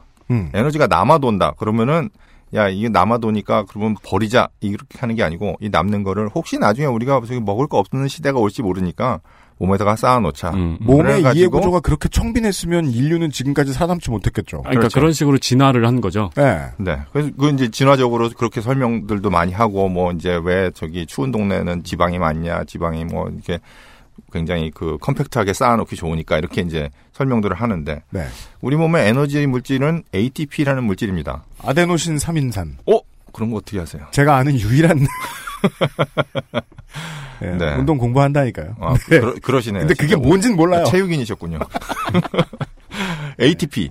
네. ATP는 사실은 사람들이 좀 알아야 돼요. 이 우리 우리 저기 왜 사회과학에서 뭐 막스나 이런 거 모르면 막 무식하다 그러면서 에너지 물질이 뭐냐 ATP 이거 모르면 왜 무식하다고 안 하는지 모르겠어요. 그게 이제 공학인이나 과학인들을 만났을 때 제가 종종 듣는 얘기죠. 그렇죠. 예. 아무튼 다른 건 몰라도 에너지 물질은 ATP란 물론 이거 말고도 많이 있습니다만 네. 대표는 ATP입니다. 음. 그래서 이, 게 남아 돌면 음. 이제 그거 말고 이제 이런 물질 얘기를 여기서 해야 되나 모르겠지만 예를 네. 들어 아세틸코에랑 NADPH라는 나머지 두 개 물질이 많이 남아 돌면 이 세 개가 남아 돌면요. 네. 그러면 우리는 우리 몸에서 이제 몸에다가 에너지를 쌓아놔라. 음. 그 에너지를 쌓아놓은 거 근데 두 개가 있어요. 하나는 탄수화물이고 음. 하나는 지방입니다. 그래서 탄수화물로 쌓아놓는 거는 여러분이 이제 들어보셨을 글리코겐이라는 물질이고 네. 지방은 여러분이 알고 계신 그 비계 그 지방 네. 배 Fat. 네, 팻입니다. 고소함. 네. 그게 그렇죠. 네. 아, 그- 그렇게 생각할 수도 있구나. 고소함으로. 고소함으로 저장해 둔다. 네. 온몸에 가득 쌓인 고소함. 네. 네. 이두 개, 이 두 가지 형태로 쌓아놓습니다. 공학이 왜 이렇게 피곤하냐 하면요. 나는 내가 살찐 이유를 좀 더 단순하고 내 언어로 해석하고 싶은데 아, 공학은 이렇게 설명해 주죠. 네. ATP와 NADPH와 아세틸CoA가 네. 쟤들이 했다. 그렇죠. 네. 네가 한 게 아니야. 네, 맞습니다. 그런데 한번 제가 이런 질문을 드려보고 싶어요. 네. 소화가 잘 되면 살이 찔까요? 안 되면 살이 찔까요? 보통 안 되면 살이 찐다고 안 생각하죠. 되면 살이 찐다고 생각하죠. 그렇게 생각하죠. 네. 중국집 갔다 나왔을 때 보통 생각하는 일입니다. 이거 살 찌겠네. 네. 예. 그런데 그렇지 않습니다. 그래요? 소화가 잘 돼야지 살이 찝니다. 왜냐면, 네. 너무 여러분- 빨리 이해하면 네. 맹신도 같을 것 같아서 이해한 척 안 할래. 그 네. 여러분이 뭘 먹으면 네. 소화가 돼가지고 우리 몸에 흡수가 돼야 돼요. 네. 흡수가 돼야지 그게 세포에서 에너지 물질을 만듭니다. 네. 근데 소화가 안 됐다는 거는 흡수가 안 되는 형태로 그 분해가 되지 않았다는 거거든요. 네. 아까 윤세민이 표현한 바에 따르면 그건 바로 아웃풋이 될 것이다. 그렇죠. 그렇죠. 그 바로 그냥 장을 통해서 나가는 거거든요. 네. 사람들이 되게 헷갈려 하시면서 헷갈려 하는 부분이 그거예요. 장 속은 대장, 소장 속은 우리 몸일까요, 아닐까요? 바퀴라고들 하죠. 그게 요즘 이제 그걸 좀 아시는 분들이 있는데 네. 그 장이랑 위는 위, 소, 위 안, 장 안, 대장 안은 우리 몸이 아니에요. 그렇게 네. 얘기하면 사람들이 무슨 소리야? 막 이렇게 생각하시는데 어, 그 거기는- 일본의 무사들은 일찍이 그것을 알고 있었기 때문에 그 명예롭게 가기 전에 이건 밖에 있던 거다. 꺼내놓고 가는. 어, 네. 사실 이렇게 손가락 손을 이렇게 동그랗게 잡아보면 네. 이 손을 이렇게 둥글게 했을 때 그 공간은 내 몸이 아니잖아요. 음. 입서부터 항문까지의 그 통로는 사실은 내 몸이 아닙니다. 거기서 내 몸 안으로 아. 흡수해서 들어와야지 그게 내 몸이 네. 되는 거예요. 파이프를 지나가는 물은 파이프가 아니죠. 그렇죠. 그 얘기시군요. 파이프를 지나가면 흡수가 안 되고 그냥 계속 지나가면 진짜 아까 얘기한 그 아웃풋이 되는 거예요. 아, 그럼 그 장은 곱창만 내 거고 안에 있는 건 내 거가 아니에요. 공, 공간은 내 것이 아닌 거죠. 근데 물론 네. 이게 이제 아마 양자역 확인이 뭐 이런 데 가면 네 몸은 하나도 없어 이렇게 될 거예요. 아마. 어, 부- 그렇게는 될 겁니다. 분명히 그렇게 될 텐데. 철학도 그래요. 네. 서로 하는 소리가 다르군요, 학자들은. 네. 네. 그 아무튼 소- 그래서 사실은 살 빼는 약 중에 소화 안 되게 만드는 약들이 있어요. 그래서 예를 들어서 우리가 전분, 음. 뭐 쌀이나 밀이나 이런 거 먹으면은 전분을 분해해서 포도당으로 만들어서 흡수하거든요. 네. 근데 그거를 분해를 못하게 만드는 약을 먹으면 이게 포- 전분이 포도당이 분해가 안 되니까 그냥 빠져나갑니다. 저 그거 옛날에 모델들이나 네. 아니면은 도핑이 매우 빡세지 않은 종목의 운동 선수들이 체중 그 테스트 들어가야 될 때, 네. 개체 들어가야 될 때 그 전에 많이 쓰는 약이라고 들었어요. 장을 거의 그 역할을 못하게 만들어서 네. 먹은 대로 그대로 빠져나가게 만들어요. 진짜 파이프가 되는 장이. 네. 네, 그럴 그럴 수 있어요, 진짜로. 음. 근데 이제 많은 사람들이 거의 제가 이 질문을 하면은 거의 소화가 안 되면은 살찐다고 생각하시는 분들이 많은데 음. 제가 보기엔 그게 많이 먹어서 그런 거예요. 아, 많이 먹었으니까 막 배가 더부룩하고 뭔가 소화가 안 되는 것 같은데 많이 먹었으니까 음. 많이 먹으면 당연히 살이 찌죠. 아, 여기서 정량에 대한 개념이 등장합니다. 네. 네. 그래서 우리 아무튼 그래서 이제 우리 몸은 그렇게 소화를 시켜서 음. 물질을 조, 조금 조그마한 단위로 부- 분해해서 예를 들어 포도당이든지 뭐 네. 지방산이든지 뭐 이렇게 분해해서 음. 그거를 에너지화합니다. ATP를 만드는 데 쓰는 거죠. 음. 남으면 글리코겐이라는 탄수화물이든지 아니면 지방으로 저장한다. 네. 이게 큰 그림이고 음. 이거는 뭐 누가 누구든지 이의를 달 수가 없는 문제입니다. 그죠? 네. 매우 흥미로웠는데 이 설명만 들어서는 어, 살찐 내 입장에서는 하나도 위안이 안 됩니다. 그렇죠. 중요한 사회학을 심리학을 제가 깨- 제가 갖고 심리학적인 교훈을 얻고 있어요. 우리가 공학 얘기를 들으면서 음. 아 비만의 문제시는 몸이 하는 게 아니고 음. 사회와 심리가 했구나. 왜냐하면 몸이 뭘 하는지 설명해 주셨는데 음. 아무 위안이 안 된단 말이에요. 네. 네, 저한테 위안을 바라지 마시고요. 예, ATP한테 화낼 순 없어요. 네, 그렇죠. 그래서 우리 몸에 이제 글리코겐이라는 거는 탄수화물인데 이게 뭐 우리가 먹는 전분이랑 사실 거의 같은 거예요. 식물은 전분이고 동물은 글리코겐이고 그런데 네. 이게 이건 간이랑 근육에다 쌓이는 물질이지만 사실 빨리 만들어지고 빨리 분해됩니다. 그러니까 여러분이 탄수화물 많이 먹으면 음. 밥 많이 먹으면 금방 만들어지고 음. 또 여러분이 운동 열심히 하면 또 좀 빨리 없어져요. 음. 그래서 마라, 제가 알기로 마라톤 선수들은 마라톤을 앞두고 한 3일 정도인가 탄수화물만 열심히 음, 먹어서 그렇죠. 온몸에다가 글리코겐을 꽉 쌓아놓고 그렇죠. 달리는 동안 그걸 소모한다 뭐 이런 뭐 얘기를 마라- 하는데 마라톤이나 바이크 그 마라톤이나 자전거 네. 선수들은 이제 선수 경기 전에 칼로리를 엄청 섭취를 해놓죠. 네. 중간에 나트륨을 집어넣고. 네. 음. 이 얘기가 이제 조금 잘못 전해지면 마치 우리 몸에서 살이 빠질 때 음. 탄수화물이 글리코겐 먼저 빠지고 음. 그 다음에 이제 지방이 빠지니까 지방은 원래 천천히 빠져 이러는데 속도가 느린 거는 맞지만 아, 그 순서에 문제가 있군요. 네, 그 속도는 느리지만 사실은 그렇다고 그래서 글리코겐이 다 없어져야지 지방이 뭐 없어지고 이렇게 되는 건 아니에요. 아 저도 그 얘기 들었어요. 지방이 나중에 빠지기 때문에 운동은 뭐 몇 시간 이상 해야 된다. 저도 20대 내내 그렇게 배웠어요. 네. 그런데 그거는 어그 100% 맞는 얘기는 아니고요. 사실은 이게 속도에 문제가 있어서 글리코겐이 좀 더 소모, 소모되는 속도가 좀 빠르거나 그런 거는 그- 맞습니다. 보세요, 이한승 음. 교수는 완벽히 맞는 얘기는 아니에요라는 말씀만 하시는 게 아니에요. 틀린 얘기라고도 말하지 않아요. 음. 전혀 위안이 안 되는 시간입니다. 네. 아무튼 그래서 살이 어떻게 찝니까? 그러면은 영양분이 남아야지 찌는 거예요. 영양분이 남아서 음. 어, 우리가 그걸 다 소모할 수 없을 때 찐다. 우리가 비만에 대한 얘기를 할 때는 지방으로 축적되는 것들을 얘기한다. 음. 네, 이 큰 그림을 놓치면 나머지 이제 지금서 우리가 다음에 이제 이 과학에 대한 이 비만의 요인에 대한 얘기를 할 텐데 그 요인들의 그림을 여기다 이제 맞춰봐야 되는 거죠 하나씩 하나씩 칼로리는 그럼 도대체 어디에 중요한 거냐 네. 성분은 뭐가 중요한 거냐 다음 시간에 얘기를 얘기해 주시고 계세요. 네, 네. 그렇게 맞춰봐야 됩니다. 그래서 언제나 큰 그림을 먼저 잘 그리고 네. 그리고 이제 사소한 사소하다기보다는 각각의 요인들을 거기에 맞춰보는 게 네. 중요하다. 다행히 저는 청취자 여러분 어떠셨을지 모르겠습니다. 큰 그림까지는 이제까지 들어왔던 것들 어딘가에 서로 상충되는 것들이 막 제 다이어트 도서관 머릿속에 막 쌓여 있어요. 여기선 딴 얘기하고 저기선 딴 얘기하고 네네. 음, 그 거기 있는 장소들 중에 무언가가 있긴 있었네요 여기에. 네, 예, 다행입니다. 제가 알던 것 중에 있긴 있었습니다. 네, 인풋이 많다 아웃풋에 비해서. 네, 그걸 뭐 탄수화물로 저장하든 지방으로 저장하든 저장해 놨다. 익세시브한 것을 한 가지 말씀드리고 싶은 것은 여기까지만 듣고 네. 그렇지 않아 그러고 막 소리를 지르고 싶으신 분들이 계실 거예요. 다음 아, 또 그런가요? 아, 그 왜냐면은 왜냐면 이제 그 먹는 거 뭐 이런 얘기 막 하시면은 이제 그거에 대한 반론들이 있거든요. 그 반론을 제가 다음번에 이제 말씀을 드리겠습니다. 하나씩 하나씩. 네. 그러니까 이게 큰 그림이라고 하는 거는 원래 어, 크게 남들이 반론하기 어려운 명확한 그림들을 그리는 거지만 사실 하나하나씩 들여다보면 아까 또뭐 마치 양자 역학으로 가면 그 아주 작은 세계로 가면은 네. 그 이론이 좀 달라지고 그러거든요. 그러니까 네. 그, 그내 점에서 이제 큰. 네, 그, 그 점에서 이제 큰 그림이라는 거를 이해해 주셨으면 좋겠습니다. 아까 썼던 댓글을 지우시고 일주일만 기다려 주시기 바랍니다. 네.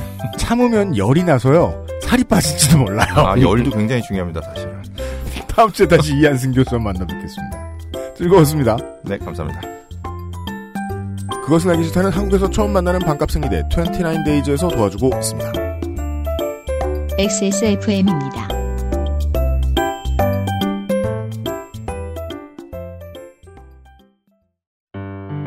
유해물질 무첨가. 잘 만들고 체갑. 29 days. 콕 집어 콕. 식구가 많아도 나 혼자 살아도 김치는 콕 집어 콕. 시원한 백김치, 감칠맛의 갓김치, 아삭한 총각김치. 무게도 포장도 원하는 만큼 다양해요. 그러니까 김치가 생각날 땐 콕 집어 콕. 순면 감촉 커버 잘 만들고 제갑 29 days 아스트랄 뉴스 기록실 뉴스 아카이브 뉴스 아카이브 시간입니다. 네, 원래 2월 25일, 어, 방송 날짜로는 내일이죠? 네. 원래 2월 25일은 대통령 취임일이었습니다. 그렇습니다. 원래대로 했으면은 지난 늦 가을 내내 대통령 어, 선거 캠페인을 했을 것이고 그렇죠. 작년 여름에 했던 것을 올 봄에 다 다시 했을 겁니다. 그렇습니다. 다 했을 거예요. 아무튼 그 마지막 단계죠. 대통령 취임일. 네. 예. 전두환부터 박근혜까지 모두 2월 25일에 취임했습니다. 그렇습니다. 어, 1965년 2월 21일입니다. 뉴욕 할렘가에서 연설을 하고 있던 인권운동가 엑스가 피살됩니다. 50년이 넘었네요. 네. 지금 개봉하고 있는 블랙팬서가 이름의 유래 빼고는 말콤 엑스와 관계가 없는 영화일 줄 알고 음. 이와 관계없이 블랙팬서가 개봉했습니다라고 말하려 그랬는데 네. 이 뒤져보니까 평론가의 의견 중에서 말콤 엑스의 노선과 마틴 루터 킹의 노선의 대립을 영화에서 암시하고 있다는 의견이 있더라고요. 네. 저는 안 봐가지고 모르거든요. 저도 안 봤는데요. 원작을 알기 때문에 일반적으로 이 그 African American 민족주의를 다룬 그 어떠한 이야기들도 평화와 폭력을 이야기하죠. 네. 그럼 언제나 말콤 엑스와 마틴 루터 킹에 대한 은유입니다. 음. 예, 그게 좀 기본이죠. 한국에서는 이제 영화 평론하고 뭐 이러시던 분들이 혹은 평론가 이런 사람들이 민족주의를 뭐 이렇게 진하게 꺼내놓냐 촌스럽게 이런 반응을 하시던데 네. 한국이 앞으로도 오랫동안 벗어날 수 없는 문제입니다. 왜냐하면 한국은 민족, 학벌, 학연, 지연 이런 것들 때문에 너무 부패도가 심한 나라다 보니까 음. 그게 다 절대 악인 줄 알아요. 네. 하지만 고향도 민족도 모교도 자랑스러운 거예요. 그 중에서 이제 가장 애매한 단어가 민족이네요. 한국은 이걸 못 내밀어요. 이걸 가지고 너무 많은 폭력이 자행되니까. 예. 아, 실제로 블랙팬더는 그걸 자랑스럽게 드러내는 것으로서 이야기를 풀어나가는 방식의 작품이거든요. 네. 예.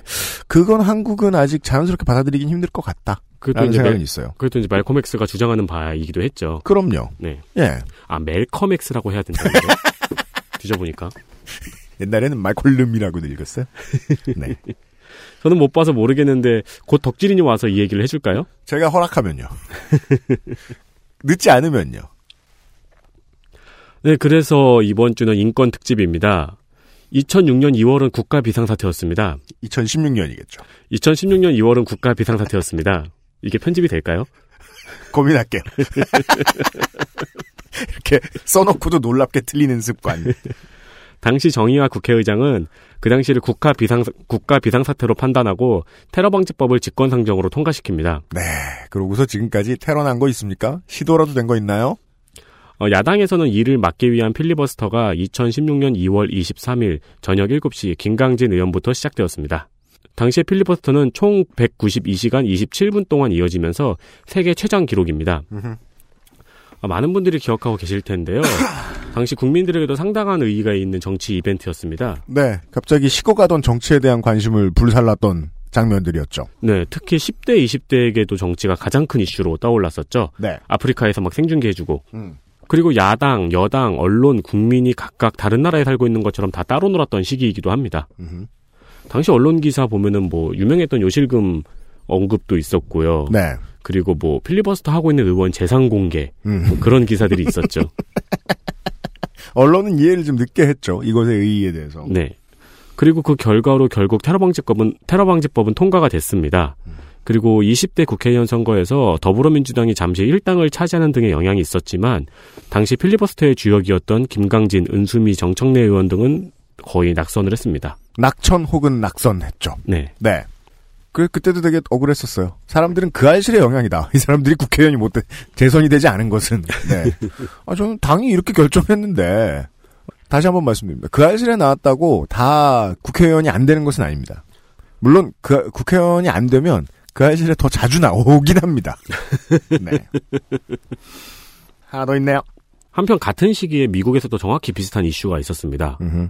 FBI에서 테러범의 아이폰 C의 보안을 풀 수 있는 해킹 프로그램을 애플에 요구했는데 5C죠. 네. 제가 뭐라 그랬어요? C래요. 아, 그래요? 네. 아이폰 C라 그랬어요. 아이폰 5C의 보안을 풀 수 있는 해킹 프로그램 비타민제 같네요. 애플에 요구했는데 애플이 이를 거부한 사건입니다. 음흠.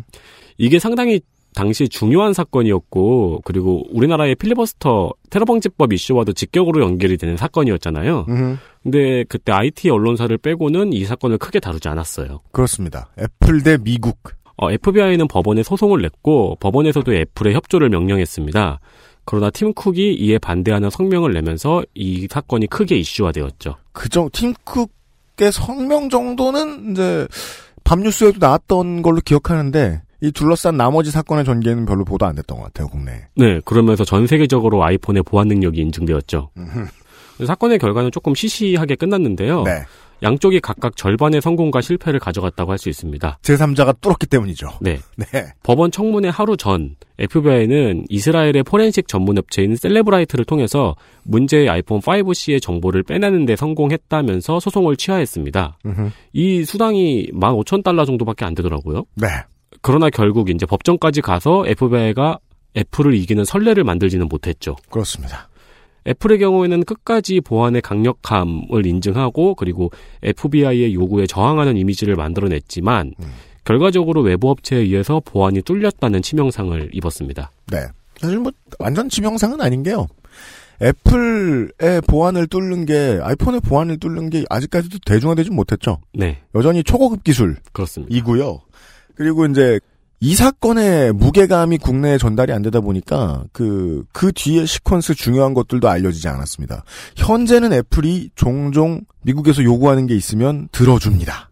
그러니까 이제 가- 이제는 협, 협조를 가끔 해주고 있다는 사실도 국내에는 많이 알려지지 않았어요.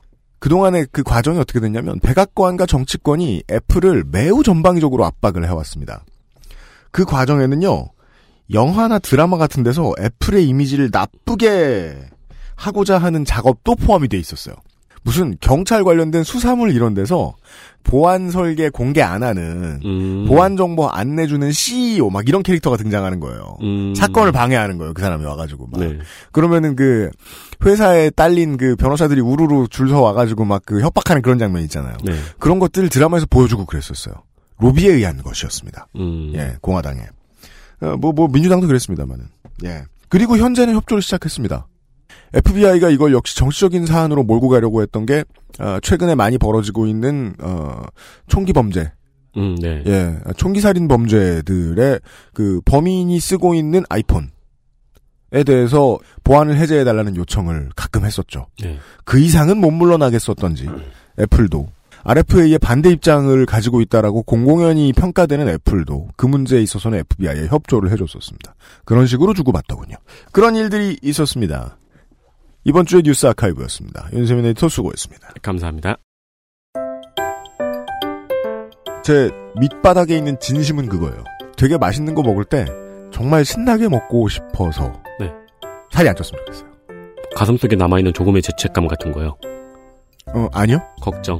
아니요, 그, 전날에 그, 배부름이 아. 풀리지 않은. 아, 저도 그래요. 사실, 살찌는 것보다 소화 안 되는 게 요즘에 더 큰 스트레스예요. 그죠?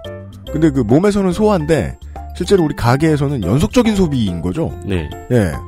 그 소비 좀 덜하고 살고 싶다. 그러니까 막 운동에 돈을 막, 막 많이 쓰고 그런 방식으로 풀지 말지는 모르겠습니다만은 내 몸을 걱정한 소비 정도는 했으면 좋겠다. 네. 내가 이번에 뭘 되게 맛있는 걸 먹고 싶은데 그걸 먹었을 때 정말 신나고 맛있었으면 좋겠다. 그래서 정도가 제가- 제 제일 큰 욕망이에요. 그래서 제가 새해에는 헬스를 등록할까봐요 라고 하니까 유피님이 너 같은 멍청이는 등록해봤자 라고 했어요. 그렇게 언센서드 된 말을 다 내보내다니. 다른 방법도 많잖아요. 예, 윤세민이 자전거도 타고 이러니까 따릉이한테 맡기거나 그런 문제는. 자전거 사야 되는데. 그니까요. 자전거를 사는 쪽이 나을 것 같아요. 예, 제 목표는 이겁니다. 여러분들은 어떠실지 모르겠습니다. 사회와 관련된 이야기를 하기 위해서 과학을 돌아보고 있는 시간입니다. 기초과학 얘기를 다음 주 주말에도 해보도록 하겠습니다.